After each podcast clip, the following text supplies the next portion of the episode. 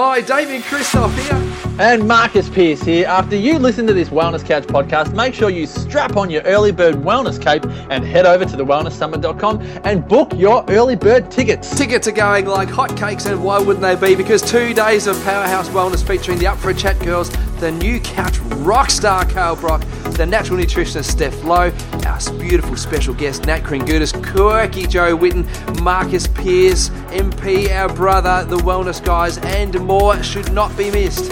Get ready for some serious wellness, inspiration, education, extrapolation, information, fermentation, and so much more. Head to thewellnesssummit.com and book your tickets now.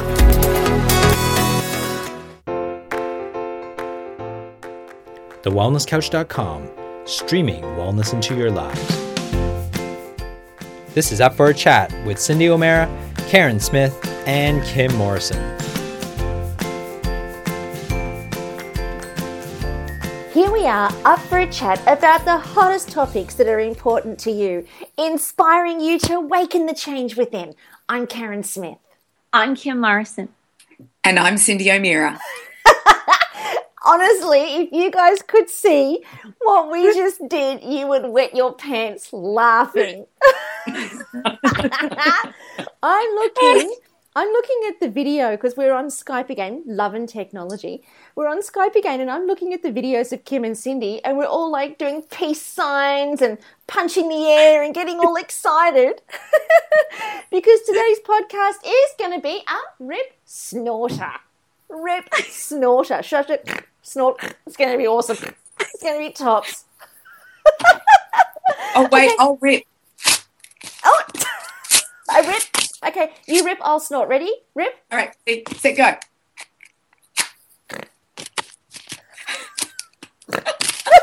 oh, they're all going to think we've gone mad yeah, cats. We have. I mean, they're going to think. I'm looking at you both, watching you both on the screen, going, "What? Uh, am I really part of this? Seriously?" Considering today's topic, I think it's hilarious. I do think it's hilarious. Uh, okay, let's just preface this. We are all absolutely exhausted. It's eight o'clock at night.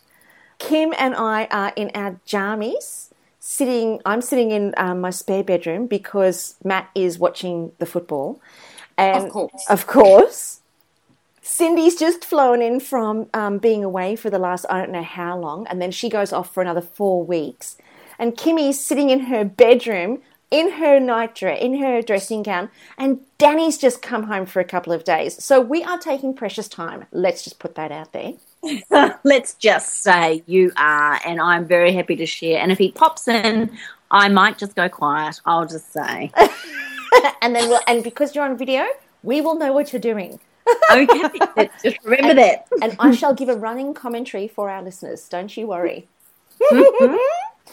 so let's get stuck into it. Let's let's talk about today's topic because we were we've we've had lots of guests on the show of late, and um, we were just throwing around some ideas this afternoon about what we thought could be something interesting. And I'll tell you what made me suggest this topic. I am in a real transition period in my business, and I have to say it's massive. Honestly, it's huge. I've done the whole brainstorm of my business, I've done the whole organizational chart of my business, and I'm blown away by what's being created. And I started to look at what's being created. It's huge, and I didn't realize I was carrying such a big machine. Um, and when I look at that, I, lo- I wanted to try and figure out how I managed to create that over the years. And I'm sure that there are other people who've been much faster at their creativity than me, people who've had mentors or whatever the case was. But I was obviously, I think I've been a bit slow in that whole process, but I wanted to revisit how I got that, how I got that creativity. And then at the same time, I was also sitting down with a notepad and pen, getting ready to write my presentation for the Wellness Summit in August in Melbourne. Mm-hmm. And right mm-hmm. now, there are two for one tickets up for grabs, aren't they? Or are they all sold? I think they're still there. They're still there? Yeah. Anyway, either way, the Wellness Summit is coming up in Melbourne, and I wanted to put a presentation together that was just amaze balls. And I wanted to do something completely different. And when I sat down and I looked at that organizational chart and I had the meetings with my team, and then I thought to myself, you know how I got to that? I got to that creativity through silence. I didn't get to that creativity through um, somebody telling me what to do because I didn't have anybody that I could model my business on, and I didn't have um, I didn't have a book that could explain how to do my business or how to create in my business and how to build product and how to market it and all those sorts of things. And I thought, well, how did I do it? And I, and I did it through silence, and that's really what today's podcast is going to be about. It's going to be about silence and stillness and the relationship that it has to wellness. I had a conversation with a young girl today who has got every gut issue you've ever spoken about, Cindy. All the dramas, and it's and when I was looking at her, it was almost as if she was a mirror of me with all the gut issues that even lettuce upsets us. You know, that it doesn't matter what we were eating or what I used to eat, it used to upset me. And I thought to myself, you know, there's a big component that she's also not looking at, and that's stress. And that's what's going on between her two ears that's driving that whole um, concept of what she's actually digesting beyond the food. She's digesting fear and anxiety, and she's digest, digesting I'm not good enough or I'm not enough. And what was going on between her two ears is so noisy that no matter what she was doing with the food, and I, and I know this for myself, no matter what I did with the food, I could get my food right, but if I couldn't get my head right, I was only halfway there. So it kind of made it all come back to full circle when we were talking about what we would talk about today. It was like, well, hang on a second, because stress is one of the number one killers amongst society. And it's so easy for people to say, manage your stress better, but we don't know how. And we don't know how to quiet what goes on between our two ears. We don't know how to create stillness in there so that then, one, we can be creative in the areas of our life that we want to be creative. Because creativity, write this down, tattoo this on your forehead, but creativity doesn't occur on the level of thought. Creativity occurs on the level of inspiration. And inspiration means in spirit. So you have to be in spirit in order to be inspired. And that's where creativity comes. But when you've got your head full of junk and worrying and anxiety and questions and should I and shouldn't I or will I and won't I or could I or couldn't I, what will, what won't, and you know, all of the data and the information that we consume is so amazing because we're so passionate about it. But there's a time where we need the silence in order for that research and information to drop down from thinking into knowing and then from knowing into inspiration and inspiration into creativity. And that's when we can create real magic that then gets shared. So you two are sitting there like rabbits in headlights looking at me.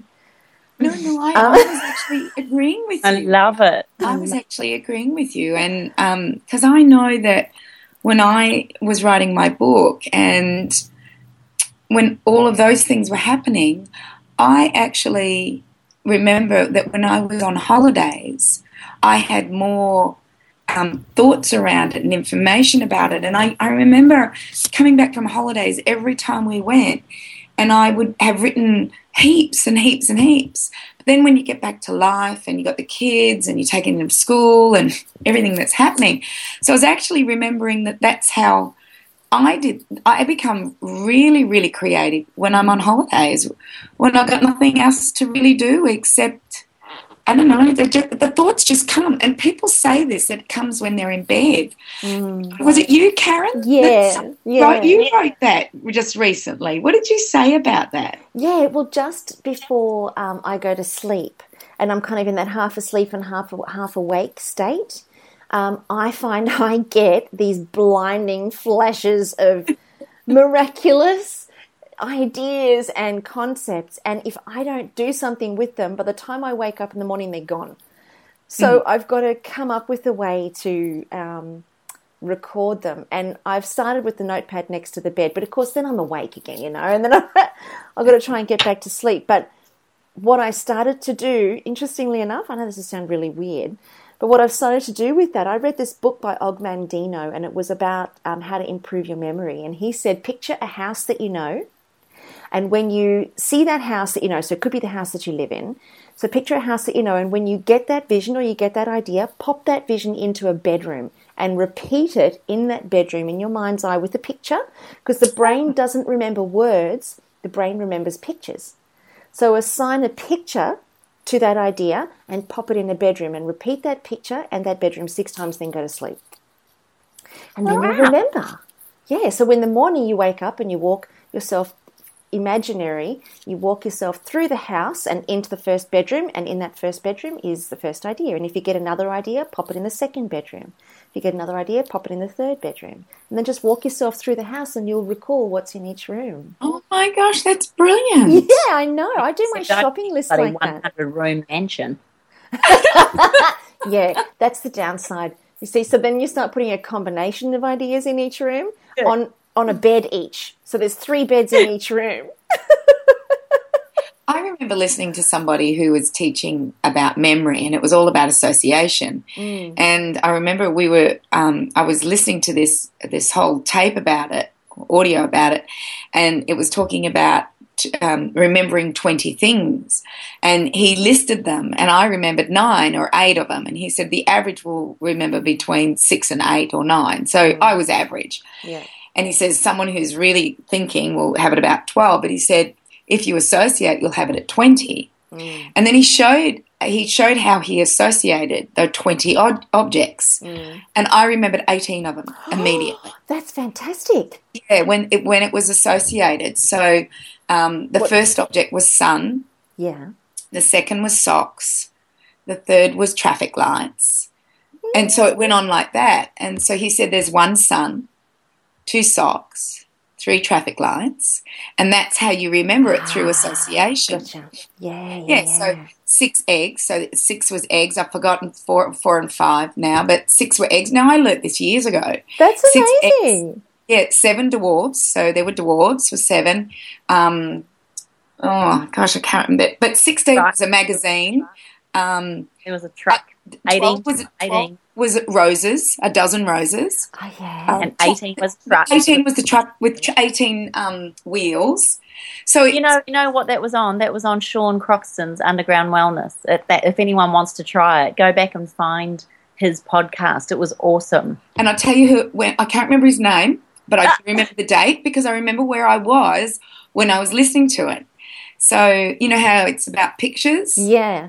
This is what I remember. I don't remember his name because I've only seen his name. I don't know what he looks like, but I remember where I was driving, and I was driving to Hotham, and it was around the thirtieth of October, not last year, which is 2014, but 2013. There you go. It was the, and I was, yeah, I was on my way to Hotham That's mm. amazing. Sa- from Sale. I was going from Sale to Hotham because I remember driving, and it's a really windy road, and, and I'm driving, and I'm going. I can remember all these, you know, because I couldn't write and you couldn't look down or anything, and I'm like going through them. By the, I didn't want to stop the car. I wanted to figure out the twenty, and I- and I had them. I had them without. Like I just did it while I was driving. It was the best thing. Yeah. How clever. If you rang me and you tested me on it. Oh, did you? Yeah. She rang me and she goes, All right, all right, I've got this test for you. Okay, I'm going to go through 20 things, see if you remember them. I think I remembered three. She she lost me at at number Traffic one, light. which was sun. At hello. Um, yeah. But um, no, I think I was similar, but it was amazing. And in fact, the only way I do remember learning or anything, and Karen, you taught me that when it came to remembering my speeches. You've always had imagery of being in the rug, you know, on the field, and then the the posts and and that whole story building. And and I don't know what sunk in with me, but I seem to remember and and remind myself and anchor myself to get back to the point that I was making. And I always find a way back there. It's amazing. Yeah, um, we did that in neurolinguistic programming when I was doing my master trainers. It's called a visual stack. And so you can, just like Cindy was saying, the association of one sun, two socks, um, you can create like a, a stack of pictures on top of each other. But what links each picture is the linking word. So I would have, um, I had a football field with football posts, and Einstein sitting on top of the football posts. So my, in my in my mind, I'm seeing Einstein with a football post. Excuse me, everybody, but I'm seeing Einstein with a football post right up the clacker, and so that's my. and that was my association that I would never forget it. And you can have all kinds of associations that are really out there, Jerry, but that's what helps you actually remember the stack. Um, and Yep. it's really cool. Yeah, it's really cool. And this guy, Jim, Jim, Jim was his name. All right, I've got that. Yeah. Um, I'm pretty sure it was Jim. He he basically said sometimes put humour to it. So you put him up the clacker, Einstein up the clacker of the, Yes. and that's and that's humour. And he says sometimes when you make it really weird Mm. and you associate something really weird, you will remember it more than if you make it really basic. So he then once you had those twenty words, you then had to figure out an association to each of those twenty words, and he made these funny associations to them.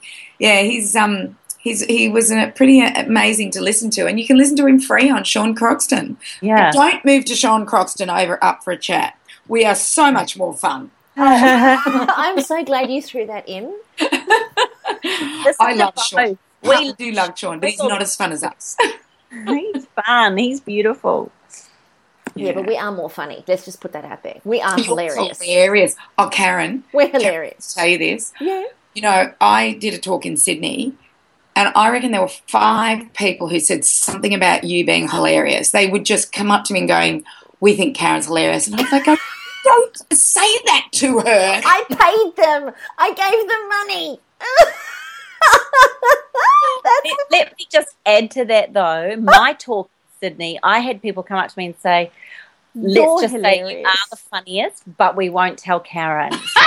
just saying.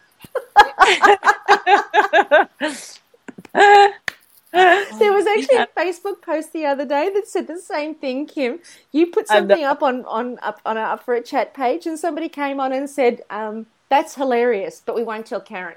I love it. I love it. I Oh. love it. no. Well, we go Hey, back to the topic at hand. Oh, we should, shouldn't we? That's We hilarious. We Oh, should. I think it's really important. I think Yeah, yeah. I don't think we have enough quiet in our lives. And we, we were talking before we started this, and I said the only quiet I have is when I'm asleep or when I'm underwater. Mm. They're, they're my two quiet times. Is although Ricky, you know, my swimming walking partner, we have tried to talk while we swim. I must admit, when she's with me, we're not as quiet. But in the morning, when I hop in that water, there's no one to talk to, and I just stay within that water, and I'm in the bubbles, and um, and they're my only quiet times, Karen, which are really, really sad that I don't have any more quiet time. So, you know, if you think about um, if you think about the very nature of humanity, and you think about well, actually, let me start with this. The thing that keeps the noise going is either other people talking, or we're actually more talkative than other people are in between our two ears. And 90% of the thoughts that we have today are just a repeat of the thoughts that we had yesterday. 90%. So they're not even new thoughts. Only 10% of our thoughts are new each day. So if you imagine you have 60,000 thoughts, let's say 50,000 of those are just a repeat of yesterday's thoughts. It's very boring. and it's also not creative. Like you're not, and you're also not present because you're having the same conversations that you were having yesterday, you're having today with yourself. So when you think about the nature of thought, thought just arrives and then we have a party with it. And then another thought arrives and then we have another party with it. And one thought starts another thought, which begets another thought, which begets another thought. And then the day goes on and now life is just this constant um, stream of random thoughts. But again, 90% of them you thought yesterday. So when we think about what thought actually is, thoughts like thought is like the um, the a, a clog in an artery. It's like a it's like a stuffing in a pipe. It's it's the most distracting. It's the noisiest, the most unproductive, and it is the most. When I say distracting, it's also the most um, anxiety causing part of being human that there is. It's our thoughts that make us frightened of the future. It's the thoughts that give us anxiety about what could happen, what may not happen, whether we'll be a success, whether we won't be a success, whether our children will grow up healthy, whether they won't grow up healthy. If they have an accident today, how's that going to affect them tomorrow? If we have um, a problem with our partners, how's that going to be long term? Am I going to put up with this for the rest of my life? You know, we think about those sorts of things all the time, and thought is the cause of all of the anxiety and all of the angst and all of the wrinkles and all of the all of the knots in the stomach and all of the tension in the shoulders and the the pain. Thought is at the at the source of it. Even when there is a serious illness, it's thought that takes that illness into the future. Because in the moment, all there is is just what is in that moment even if it is a serious illness, it's just that illness that's existing in the moment. Who says it's going to exist in the next moment? We actually make it exist in the next moment by having thought take it there. And we preempt the next moment. We preempt whether we're going to be able to sleep tonight. So, in the context of, of our ability to actually be at peace with anything and everything that occurs in our lives, thought is the number one killer of the nature of humanity. Because we associate ourselves with our thoughts and we say, I am my thoughts. My thoughts determine my personality. My thoughts determine the way I respond to things and the way that I act and the things that I do. My thoughts determine the ice cream flavor I like. My thoughts determine whether I'll eat meat or not. You know, my thoughts determine my life. And that's so not true. It's so not true. Even our thoughts about going backwards into time and regrets and past and what we you should have done and could have done and would have done and if we had our time over again and what should I spend that money on and what should I have spent that money on? Is there a better decision I could have made? I don't know how many conversations I've had with people, either about like when I've been coaching them, either in their business or with themselves emotionally, like, you know, having this sort of conversation. I've lost count of the number of people who live their lives thinking back on what's occurred so that they can learn from it. Mm. But we don't learn from it because all that occur, all that happens is thought just repeats what it already knows. Because mm. thought is not creative. What's creative is inspiration, and inspiration doesn't occur on the level of thought. Thought comes after inspiration, but thought is does thought is not creative. So if something happens today, all I'm going to do is reference my past and that will be how I respond to it. That's all. So, so having said that, mm-hmm. first of all, let's ask Kim what quiet time she has in her day. she just gave us the one of those moments. She just gave us the uh, rabbit ears. That's what that yeah, was. That was she gave us two ears. rabbit ears, didn't she? I did not. lies, lies. Lachlan tells lies. Um, so I, I've been listening to you and I've been thinking about what I do, and I think stress is a massive indicator for me of clutteredness and mm. total. Um, I make erratic decisions, or I feel overwhelmed, or I don't feel good in myself. And when that happens, I now use that, and I've learned to do this over the last couple of years, is that in the moment, of feeling that stress and overwhelm, I've actually left myself and I'm in a defaulting flap, really. Mm. But when I see that and I pick it up a lot quicker now, I realize that that's just a sign rather than looking at it negatively and going, oh my gosh, I'm flapped, I'm overwhelmed, this isn't right. I go, and I instantly now go to my oils and I pick up an oil and I inhale that and I take three deep breaths and I just calm my farm. And in that moment is when I then go, actually, the stress moment, the overwhelm moment for me is the reminder that I'm building myself maybe into a, a flat that's going to get even bigger, or I'm going to lose myself so much that you make stupid decisions, or you make decisions you may look back on. And I know you're saying we shouldn't look back on, but in that moment, you'll look back on and go, I wish I hadn't done that. And, and the way I'm speaking about this is, is mainly as a mother um, and as a businesswoman. So those are the two areas that I love the most, but I also probably stress the most. Hmm. Um, but the one thing that stake. Yeah. Yeah. And the thing that drives my stress in business, first and foremost, and probably the only thing that creates stress in my business, is when I'm worried about money. And everything else I can manage, and everything else to me is actually a dance and a tapestry of personalities. Like I find it interesting if I ever have team members or customers ring, compl- if I ever have someone ring and say, "Oh my gosh, I didn't get this sent to me on time," I actually love the challenge of turning that person around and understanding them and seeing how I can find what's really pushed their buttons. And in a way, I enjoy the dance. I enjoy that dance. Um, and I've had team members who have been upset with one another, and I listen to one side and I'll hear the other side, and I actually find it quite amusing that they're both in a flap over this. That it's really not really the issue, you know. So I think maybe that's maturity and wisdom and learning to understand, and I'm the same with my children. But there is nothing more um, that pushes me into a space than finances or my children, um, their welfare, or, or they're being or they're being foul, um, Oh. or they're being yeah, one of those. So one of them. Oh, we were in a moment just then. We were in a moment. Yeah, but the thing is, their welfare is important until they're being foul, and then their welfare they should be worried about because, you know, yeah. So I'm just saying. But it is interesting that, and, and probably for a lot of us, it's our partners or relationships, or for some people, it's their mother or their father that can push buttons. But the one thing my grandma taught me, and probably beautiful Jacqueline, is whenever I get myself into those moments, or I feel what you've always called it, Karen, or when you say is there is there charge around it.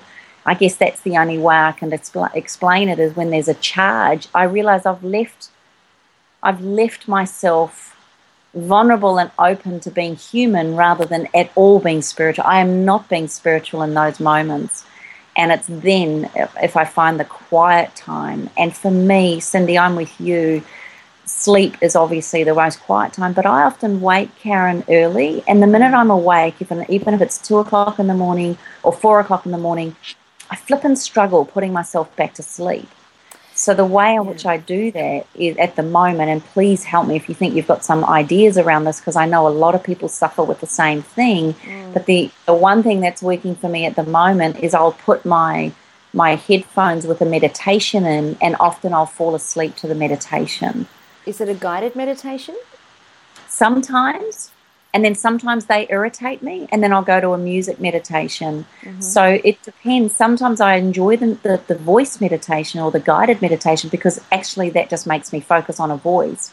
And then other times I actually realize that there's so much voice going on in my head. I just want to hear some quiet noise or quiet, White either a noise. nature sound or that beautiful white noise or that download that we all did a while ago. So Sacred Acoustics or Eckhart Tolle. yeah, Eckhart Tolle Yeah. rocks. Yeah. Putting you to sleep. He's the absolute best. Oh, he's amazing. He's got the most amazing voice. He is. He's got the most amazing voice, and I'm sure it must sink in somewhere. Yeah, you know, that is another probably quiet time is when you do put your headphones in, and sometimes to me, it's it's listening to an interview, um, because I'm not listening to me.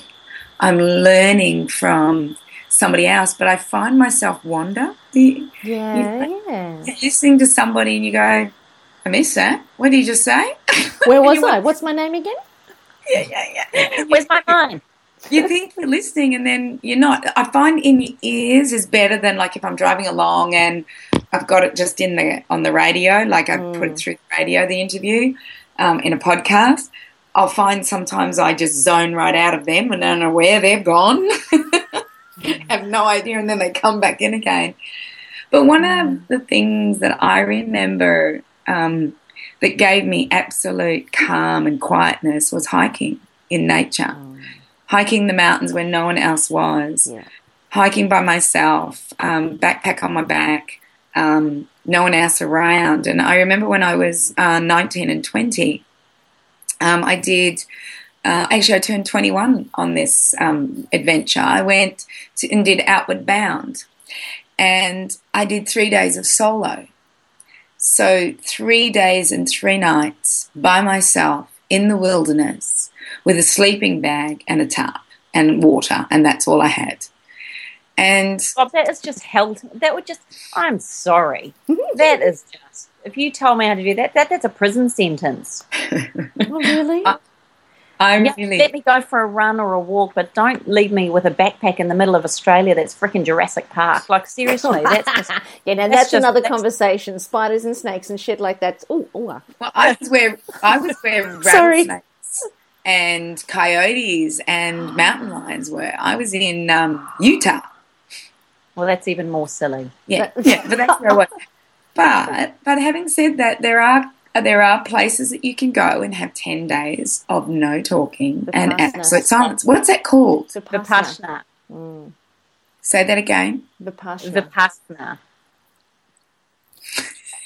Anyone want to spell it? V I P A S S A N A. A N Okay, love us. No, okay. A V.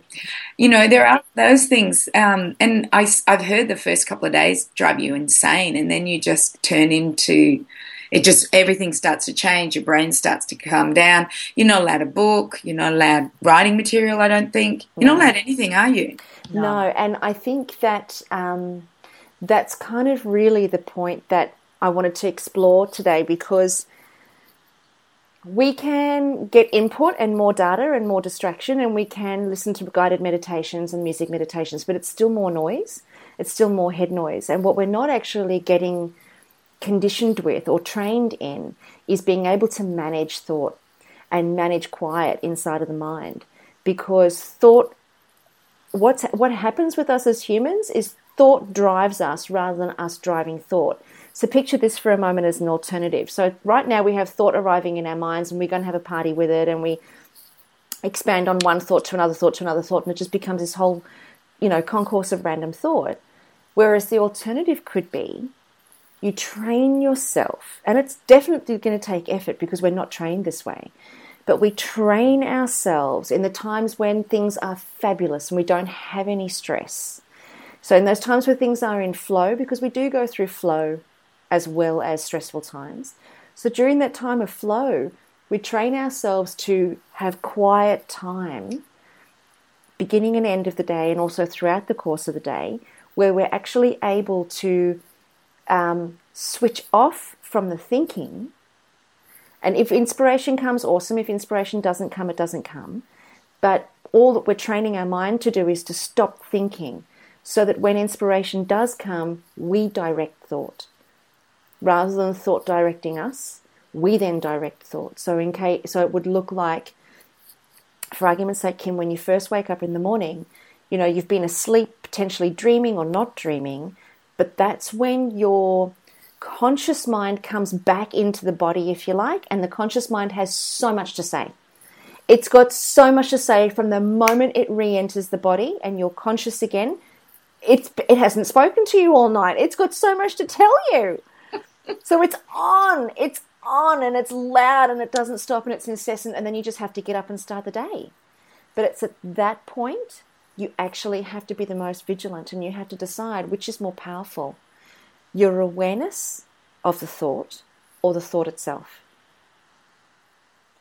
So, so just help me here. Mm-hmm. I, I feel we're in a bit of a rabbit hole, We totes are. We just we just dove in right mm. there. Mm. And my understanding. Okay, so let's say i, I, kind of come to and I'm waking up, um, and then I think, should I go to the toilet? Shouldn't I? And I have this conversation, and then I'm like, um, it's too cold. I don't want to get up. Oh my gosh, what's the time? And then the minute I look at the clock and I see two eighteen, I go, oh shame! Oh no, no, not two eighteen. No, no.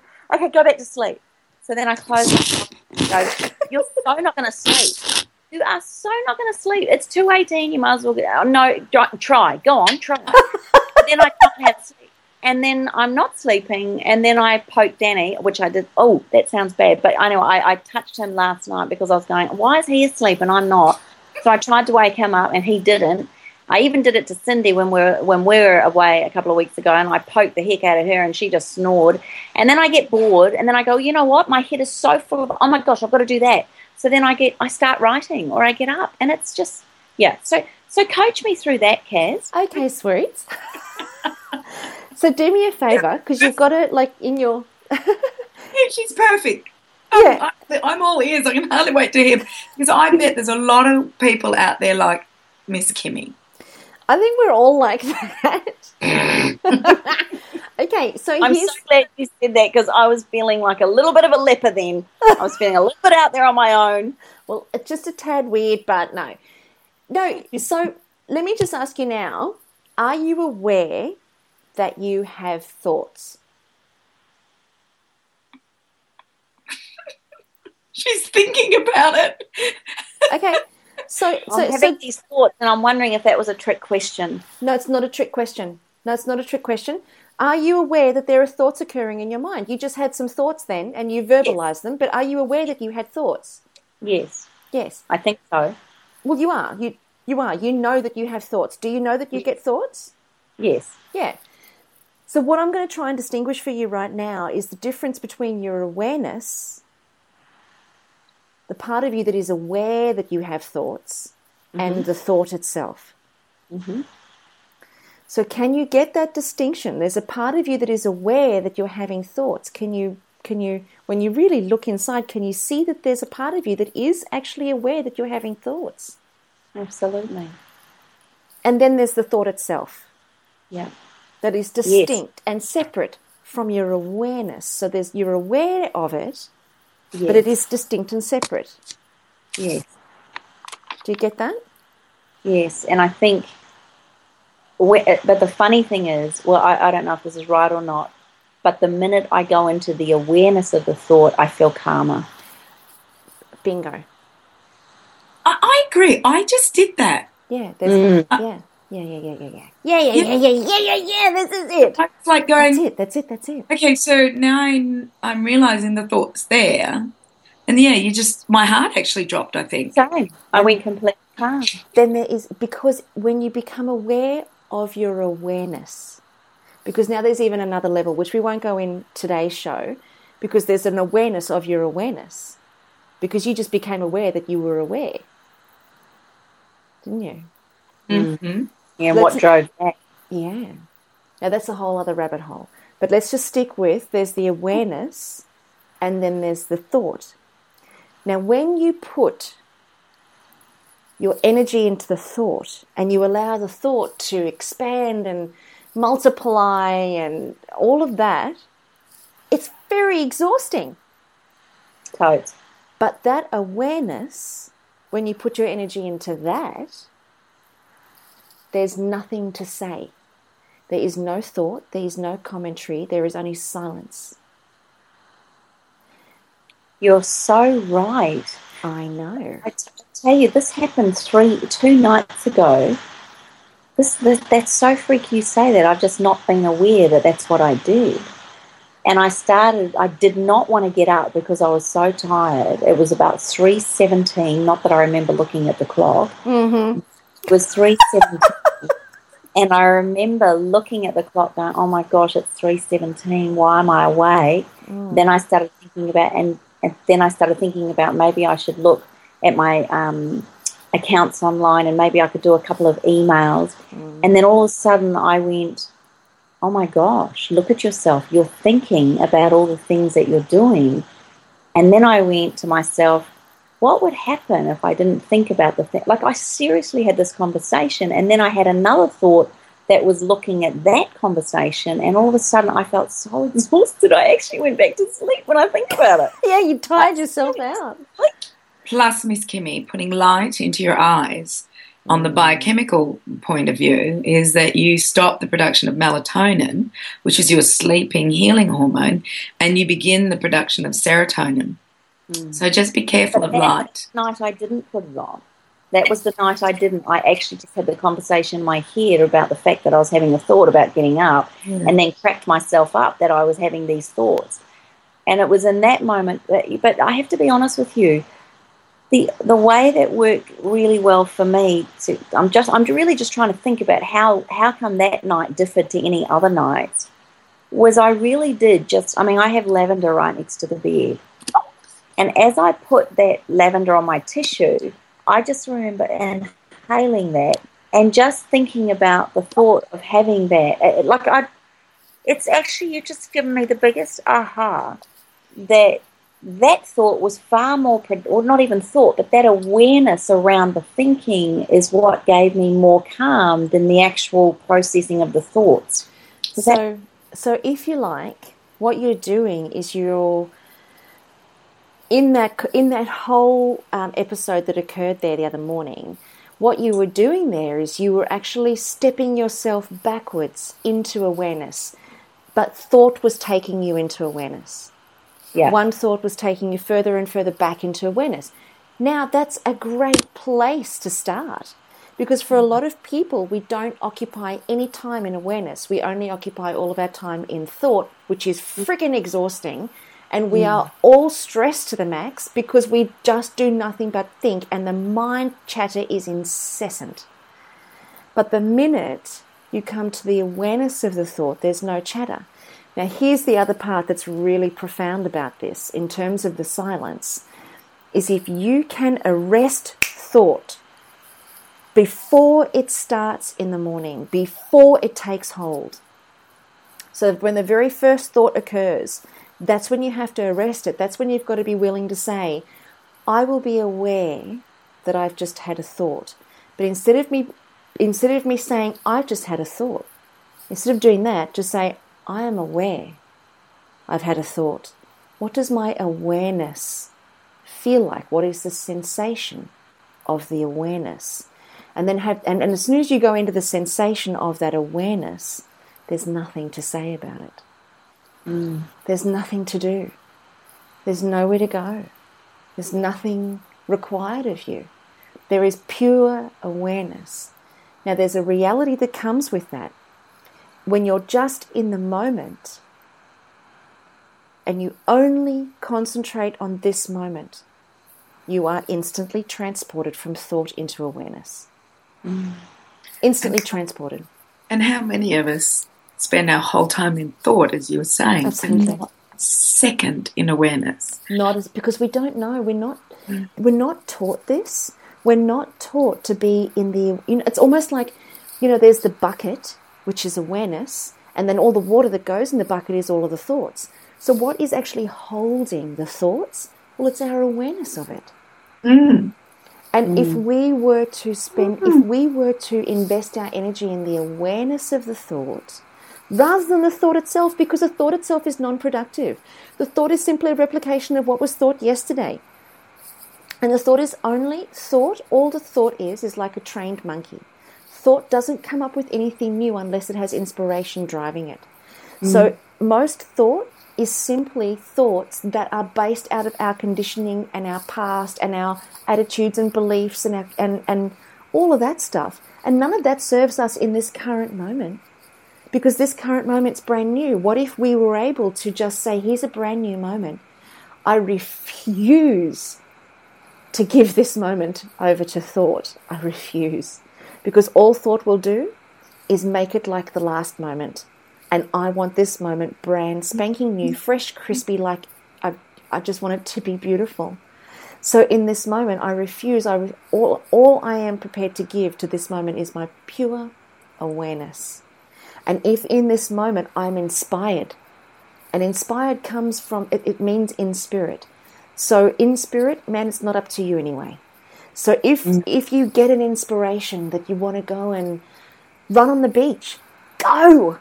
Like go do it. Don't question it. Don't hand the moment to thought. Don't let thought determine the quality of the present moment if you get a, if you get a thought, if you get an inspiration to build a product in your business or to start a business, you get the inspiration, even though it feels like it's coming from nowhere, it's coming from somewhere.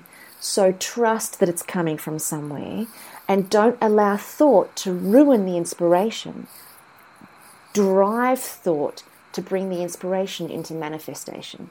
So, what I mean by that is to just because any thought that you attach that inspiration, say you get an inspiration to start a new business, don't allow thought to come in and say, Yeah, but you're not good enough. You've tried that a hundred times and it's never worked before, and your dad said that you were a failure, so you're always going to be a failure. And in actual point of fact, you're too short. You're never going to be a success when you're short. And you've, you're too old. You know what I'm saying? Like, you don't want to start something at this age. Really? And what about the money? You're never going to get the money. You know what? Actually, you know what? Just sit down, shut up, and go back to your job And that's what happens, isn't it? There's mm. so many people that have so many great, inspiring ideas, and you hear them all the time. And mm. you're right. That's mm. I know. I know some people exactly like this. Some amazing, inspirational um, ideas that they have, but they go through all the self doubt. Well, thought ruins everything, and self doubt is simply conditioning from the past. Mm-hmm. It's not real, it's not true. You know, we weren't born with a sign slapped across our little bellies when we came out of our mum's tummy saying Karen is a failure. It was never slapped across my forehead saying Karen will never be good enough. Mm. That was never a truth. It's a truth that we have applied to our lives. Now, we can go back and do a whole world of psychological undoing and a whole world of reconditioning. We can do that. Or tomorrow morning, when we wake up in the morning, arrest the first thought because it's when things are normal and we're in flow that's when we've got to do the work. You don't do the work when you're in suffering. When you it's like it's like you train train train like you're a football player you do your training in the off season. You do your training before the games and after the games and during the week and then when you play on the weekend that's when you bring your A game. So we've got to be in training all the time so that when we do come up against those hurdles and we do come up against those challenging times, that we apply a whole world of meaning to, which is the next thing that we'll overcome. But in the meantime, we apply a whole lot of meaning to our experiences. We get the anxiety or we get the frustration. It's at those times that we actually need to be able to draw on our training that we've done when things were a little bit even keeled. Karen, give us an example of you and what you do. So Yeah. Talk us through what you. If you woke at three eighteen Yep. last this morning, I what, did. Tell us. Okay, so I actually woke at um, 4.20 this morning. And um, because I'm going through this massive transition in my business, there is definitely, or there has been some definite anxiety around that because, you know, I've got to be, con- I've got to be conscious of the fact that I've got to continue to maintain my income. So um, I woke up at 20 past four this morning, and the first thing I felt and it was a it was a physical thing before the thought because see what happens when we have a thought emotion comes after thought and emotion settles in on a cellular level in the body. Now we can change our thoughts and we can clear up our thoughts in a snap of an instant but the impact on the cellular level on the body that's lasting so that doesn't clear up in an instant. That can hang around for a little bit longer. And it depends on how many times we've had that emotional um, experience embed itself on a cellular level is determined by how much time that that will hang around. So i've been used to doing anxiety. I've done it lots and i'm really good at it. So my body will go into a sense of anxiety and i'll feel the anxiety and then my brain will kick in with the thought and then i'll run away with myself i'll run away with the thoughts and it'll get all kinds of upset and then i'll have myself in a lather of sweat and then I'll have to go and have a shower, and I'll still and I'll, I'll, I'll I I can't breathe. My chest constricts, and I can't get enough air in. So I go through all of this mental, emotional, and physiological response to all of that. What I do now, what I do now, I wake up this morning like at four thirty, and there's an anx- there's an anxious sensation in my body. Any sensation only has a meaning if I apply a thought to it. Otherwise, all that's occurring is my awareness of a sensation. A little bit down the rabbit hole. Say you go out into the freezing cold. It's freezing cold, it's three degrees. You go outside and you say, Oh my God, this is freezing.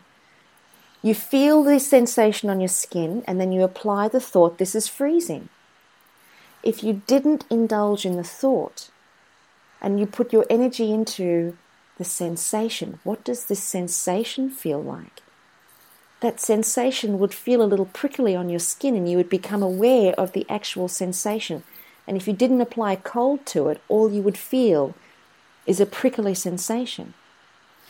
If you're in the heat, we go, oh my God, this is so hot. Oh my God, I can't stand it. I can't stand it. But if you didn't apply the thought to it or the meaning of the conversation, all there would be would be the sensation of moisture, really, more than anything. There would be nothing that we would apply to it because we're not attached to the thought. We're only attached to the awareness of an existing sensation. Does that make sense at all? Yeah, I'm just trying to think. I did landmark education years ago, and the only thing that I can give this any analogy to was, um, he turned. One of the ladies turned around and she stood there and she said, I, I, "I've had a really, um, I've had a really, really bad life. I." I, uh, he, he just totally ripped out my heart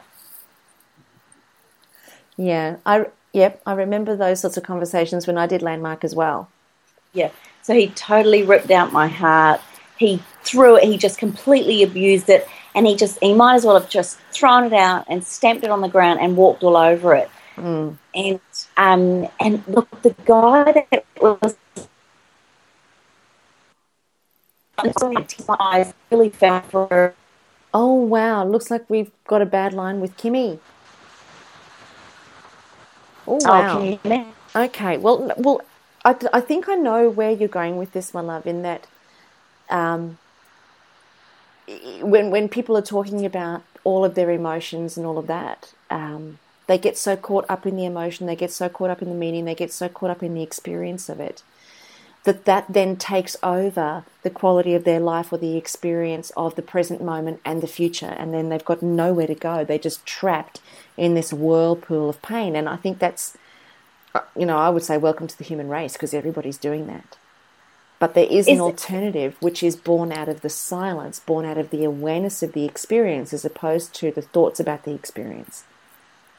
Well, am I back on now? Yeah. Can You are me back now? on. Look at you. You lot bit. Right. So one of the things that he s- and she said, and she part of her story. I just want to give you this. This was the aha I got from I think what you're saying is then she said, and I did have tears in my eyes as she was telling her story, and then mm. she said, my inner child felt so wounded. That's what she said. Mm. Now he then stopped her and he said he go, he called her on it. He goes, "Are you a drama queen in life? Like seriously, you, mm. you're a great storyteller. You're amazing." He said. "I mean, are, are you all in tears?" And he looked around the room and he goes, "I mean, look what you've done. The whole room is. I mean." We've all felt our hearts ripped out and it's been stomped on the ground, and you're amazing. But my gosh, what a drama queen! Hmm. I just about died. I couldn't believe it. He looked at her and, go, and he goes, Look, I've been a surgeon for 22 years, and I can honestly say to you, I have never ripped down somebody's skin bag, opened them up, and taken out an inner child. I just haven't. He goes, but, Isn't that brilliant? But it- I love it. I love it. He goes, you know what? At the end of the day, we're all skin bags here. That's what he called us. Hmm. We're all skin bags. And it's the hmm. meaning we put onto the experiences that has the drama created that has us then tell the story over and over again. He goes, I'm inviting you all to look at this at a cl- as a classic example of a guy just left you. Your relationship broke down. That's all that happened. Hmm. But you have put meaning into that. And he goes, and let's go another step further. Let it have no meaning that there is no meaning. And that was my aha that I've ever had. That it was just such a profound moment for me. And I feel like I'm having a little bit of that with you now about So you're perfect. No. You're, you're you're spot on. And so let's just take that another step. yeah. Let's say that surgeon takes your skin bag, puts you on the table, and cuts you open. He doesn't actually find you in there. He doesn't find you. All he finds is a machine blood, heart, lungs, bones, all that. He just finds a machine. Interestingly enough, when he sews you back up again, all of a sudden you reappear. If you if you were to say I am not my thoughts, what is it that reappears? It's your consciousness, it's your awareness. So you then have your that little awareness then goes out and becomes aware that it's in a relationship, walks outside and becomes aware that it's cold, lies in bed and is aware that it has thoughts, jumps in a car and is aware that it can drive, eats food and is aware of flavor. So, what comes back after he cuts you open is your awareness. But what we do is we put our attention onto the flavor of the food rather than our awareness of the food. We put our attention on the cold rather than the awareness of the sensation. So our attention is on the external experience, and then, of course, we give that meaning because then thought gets involved.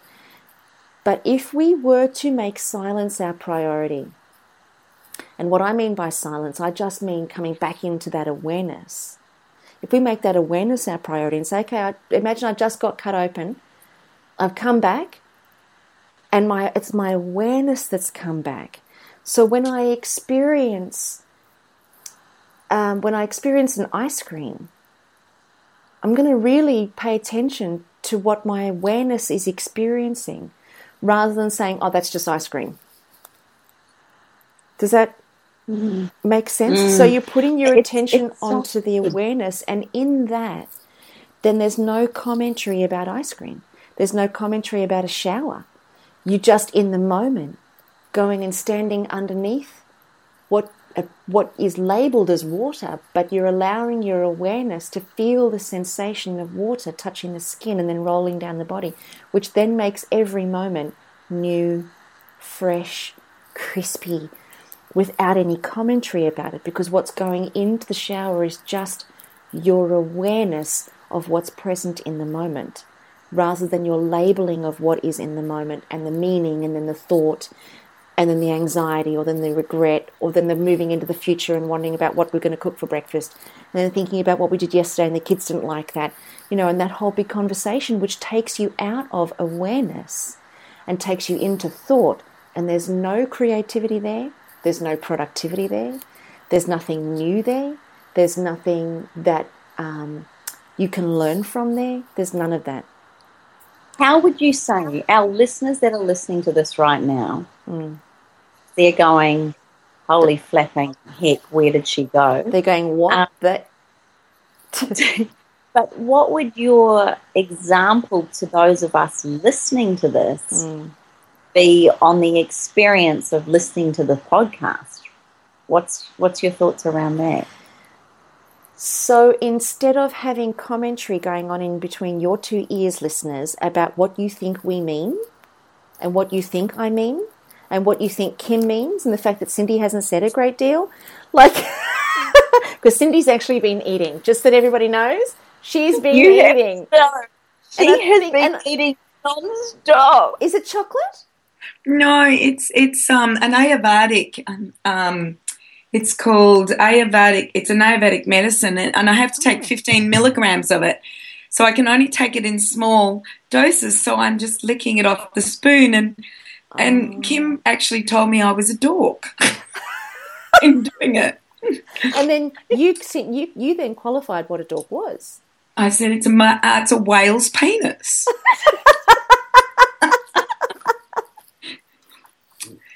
So just okay. so everybody knows that this is what goes on when we're trying to be serious and behind actually, the scenes. This, this, to me has been an amazing conversation, despite the fact I am a dork.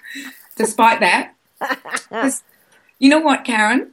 Because I'm thinking, in order to break a habit, and especially one as embedded as this, yeah, I was thinking little notes need to be in the shower little notes on the toilet. As you know, the first thing most of us do when we go to get up is we go to the loo. Mm. So maybe a little note there to just say, what, what would you say? I'm trying to think. What am I going to put on my toilet, on my shower?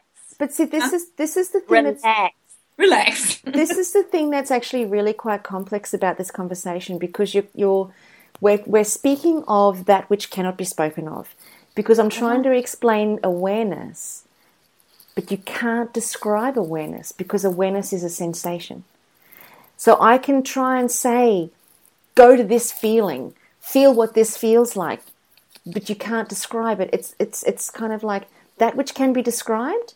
It's like the Tao Te Ching. It says the way that can be the way that is the, the way that is. If anyone describes the way, they don't know the way.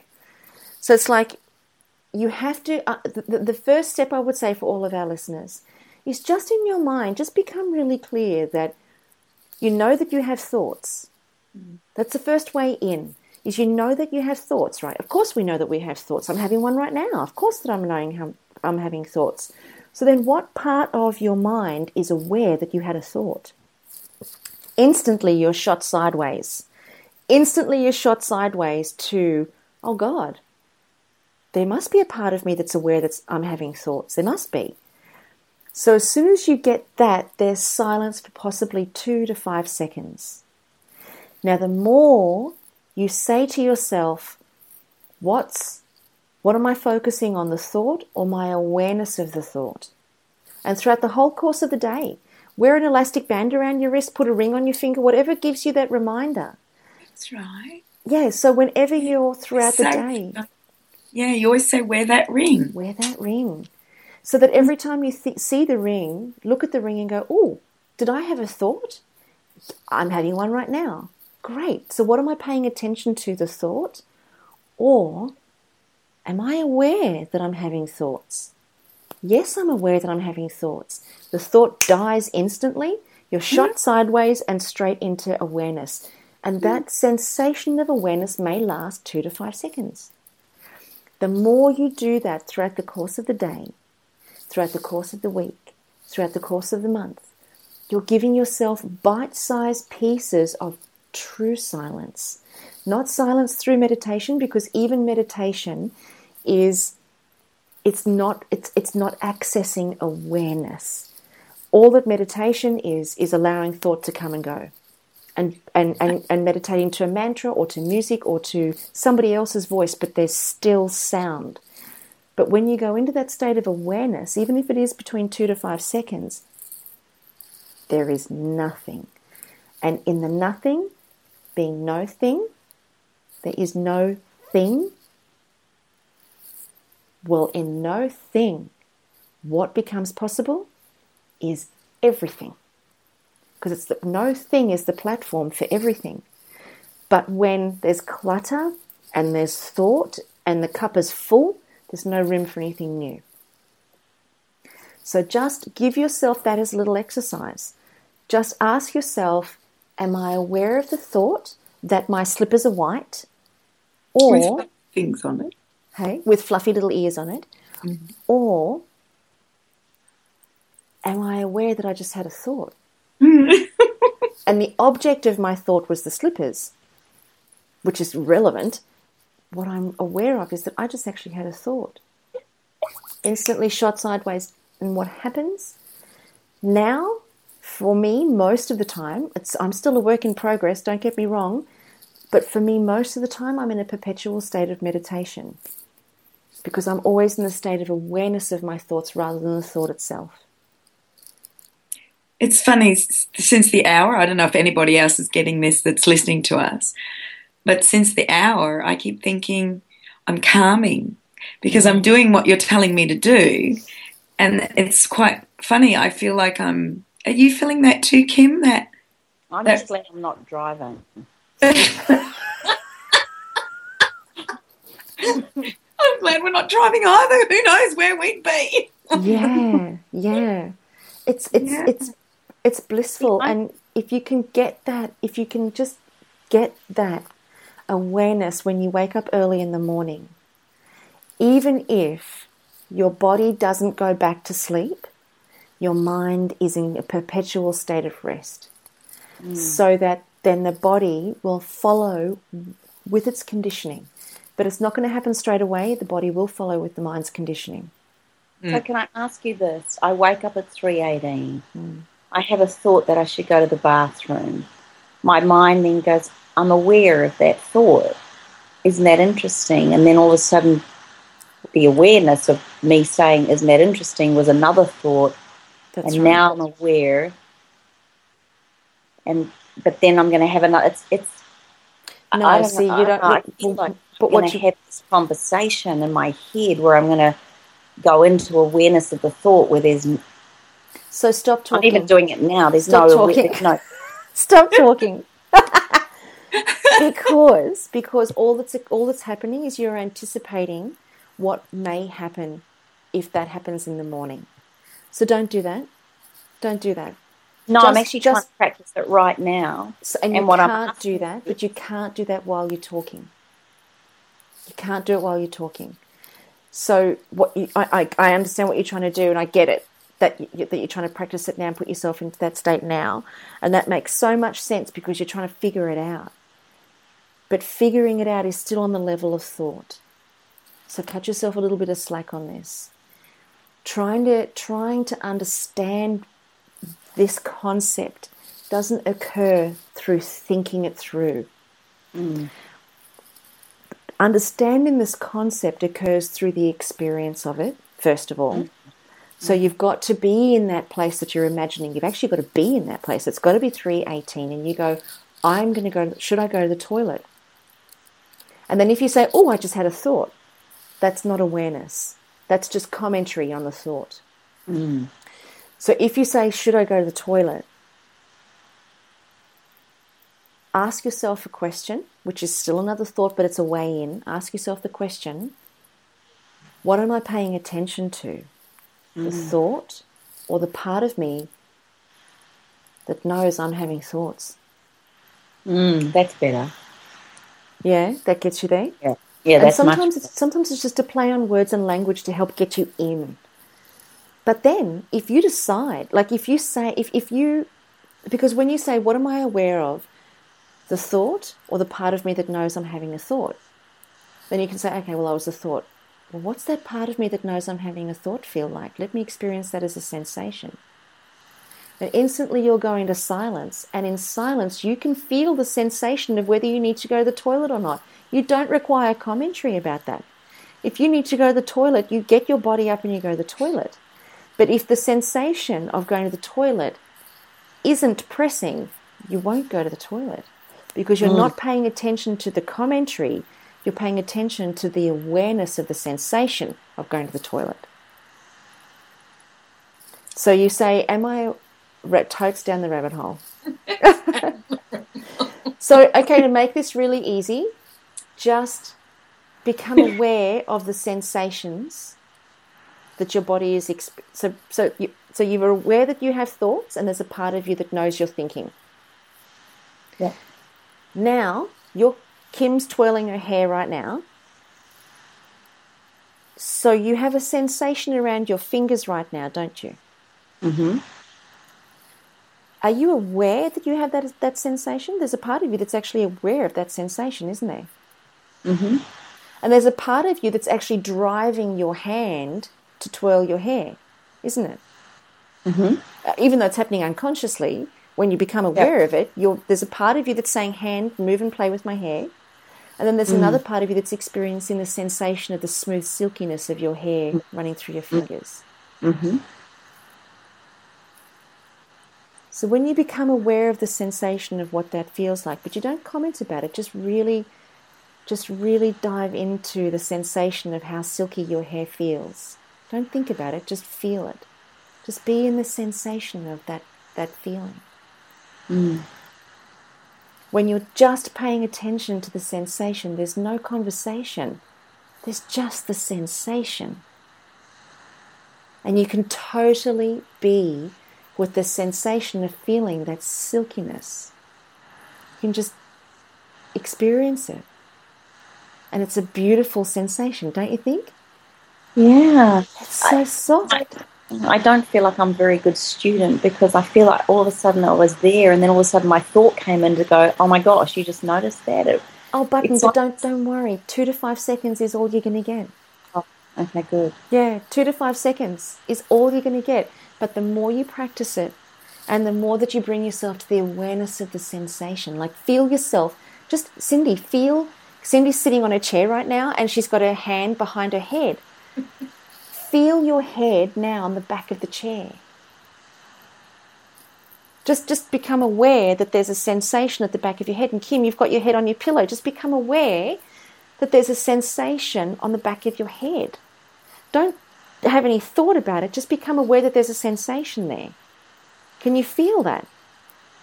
Yes. And for two to five, driving at this point, Karen. yeah, The thought of yeah, just just so they're not falling asleep, but the thought of the sensation maybe on the wheel of Totally. their hands on the wheel. absolutely, Yeah. and don't have any commentary about it, but just actually feel that sensation. Now, for mm. two to five seconds, you will just feel the sensation, and then thought will kick in. Yes. I love it. And it's totally fine, but for two to five seconds, you got bliss, silence, peace, and you lived in the authentic you. There's another conversation about this because in that awareness, that's actually who you are. You're not your thoughts. You're not your Oh, thoughts. You're- That's so true. Oh, that, and, and when are we going to do this one, Karen? oh well, whenever you guys, when you, Authentic you. well, I'm looking at you guys. You both look so sleepy. So perhaps when you wake, when we wake up in the morning, yeah, Just cool to do the authentic you, you know, like, yeah. because I think a lot of us wonder what our authentic person is. Who, who are we? We, or, you know, oftentimes I stand up in my events and I say, You've never known yourself. You've never met yourself. And Cindy, you know, remember when you did Mindset Mastery, I said that. So nobody knows who they are. All we experience ourselves as is our conditioning and our beliefs and our attitudes and our behaviors and our environment. And that affects, that, that, that, that's everything. That's the only way that we experience ourselves. We never experience ourselves in this pure state of awareness and from there see what becomes possible. When there's no thing, there's no conditioning, there's no commentary, there's no conversation, there's just the awareness of the sensation of life. And you're totally present to the awareness of the sensation of what's currently occurring in the moment that you either generated or is being generated for you or on behalf of you, whatever. You're just in the moment experiencing the sensation of everything the seat behind your head, the clothes on your shoulders, the sound in your ears. You're just experiencing the sensation with no thought. That is the authentic you, and that is the part that is where you're supposed to be creating from, where you're supposed to be experiencing from, where there is no conditioning, there is only freedom. And there is no suffering and there is no pain, there is only presence.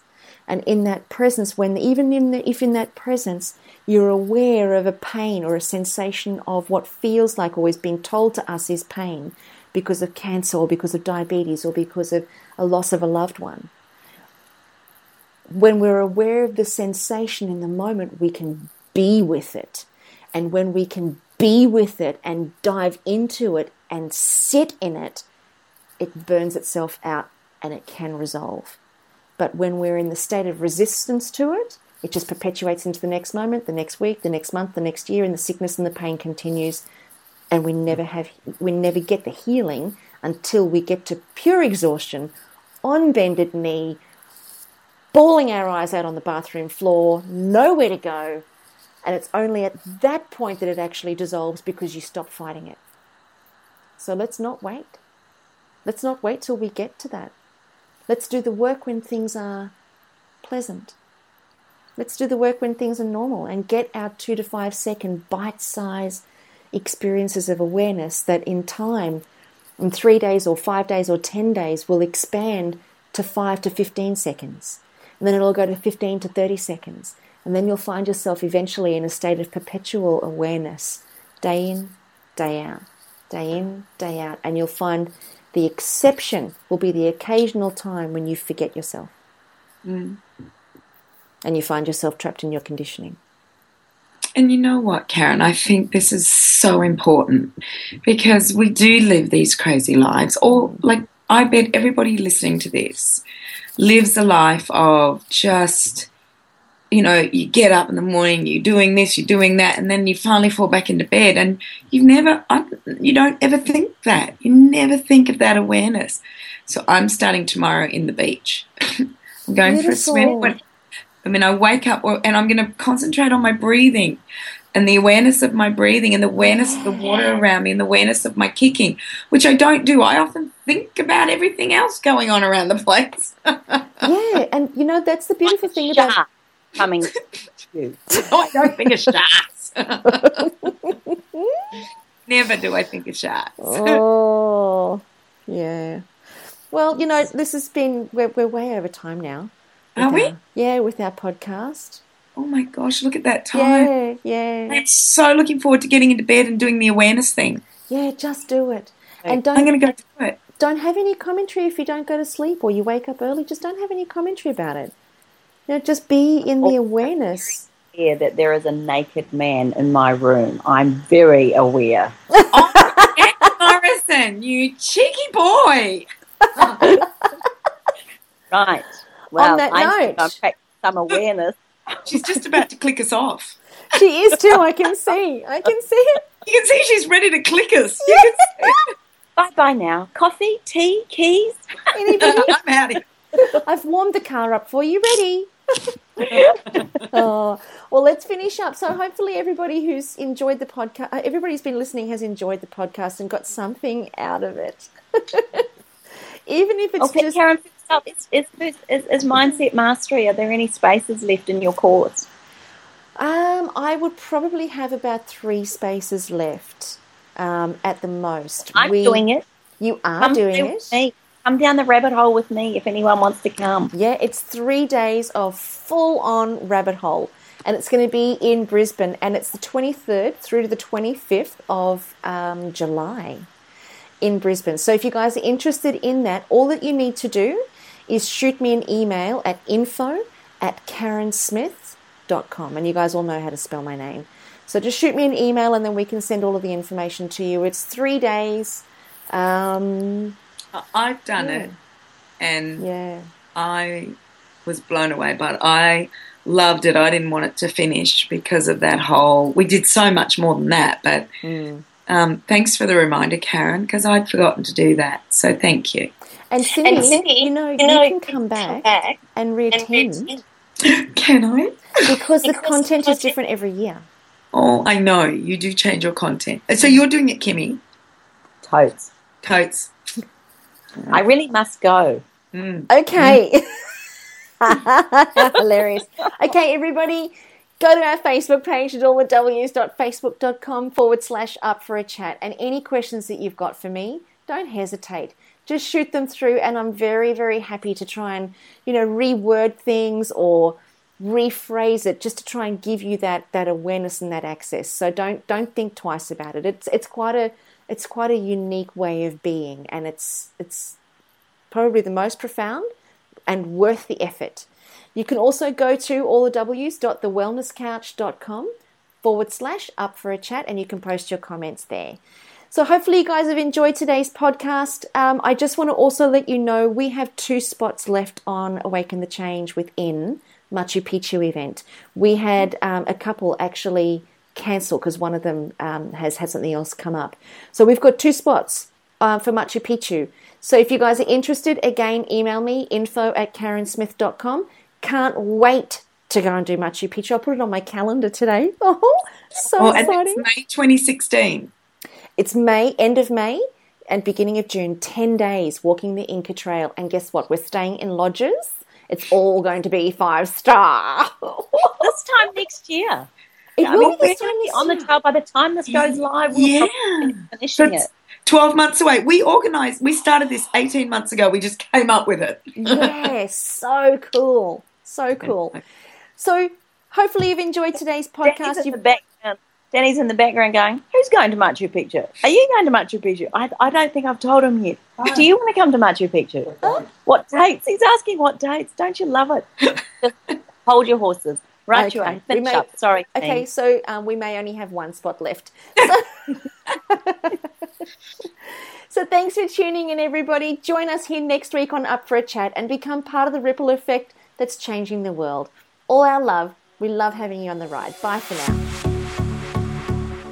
This has been a production of TheWellnessCouch.com. Check us out on Facebook and join in the conversation on Facebook.com forward slash The Wellness Couch. Subscribe to each show on iTunes and check us out on Twitter. The Wellness Couch, streaming wellness into your lives. Whilst the Wellness Couch presenter endeavor to provide accurate and helpful information to their listeners, these podcasts cannot take into account individual circumstances and are not intended to be a substitute for health and medical advice from a qualified health professional. You should always seek the advice of a qualified health professional before acting on any of the information provided by any of the Wellness Couch podcasts.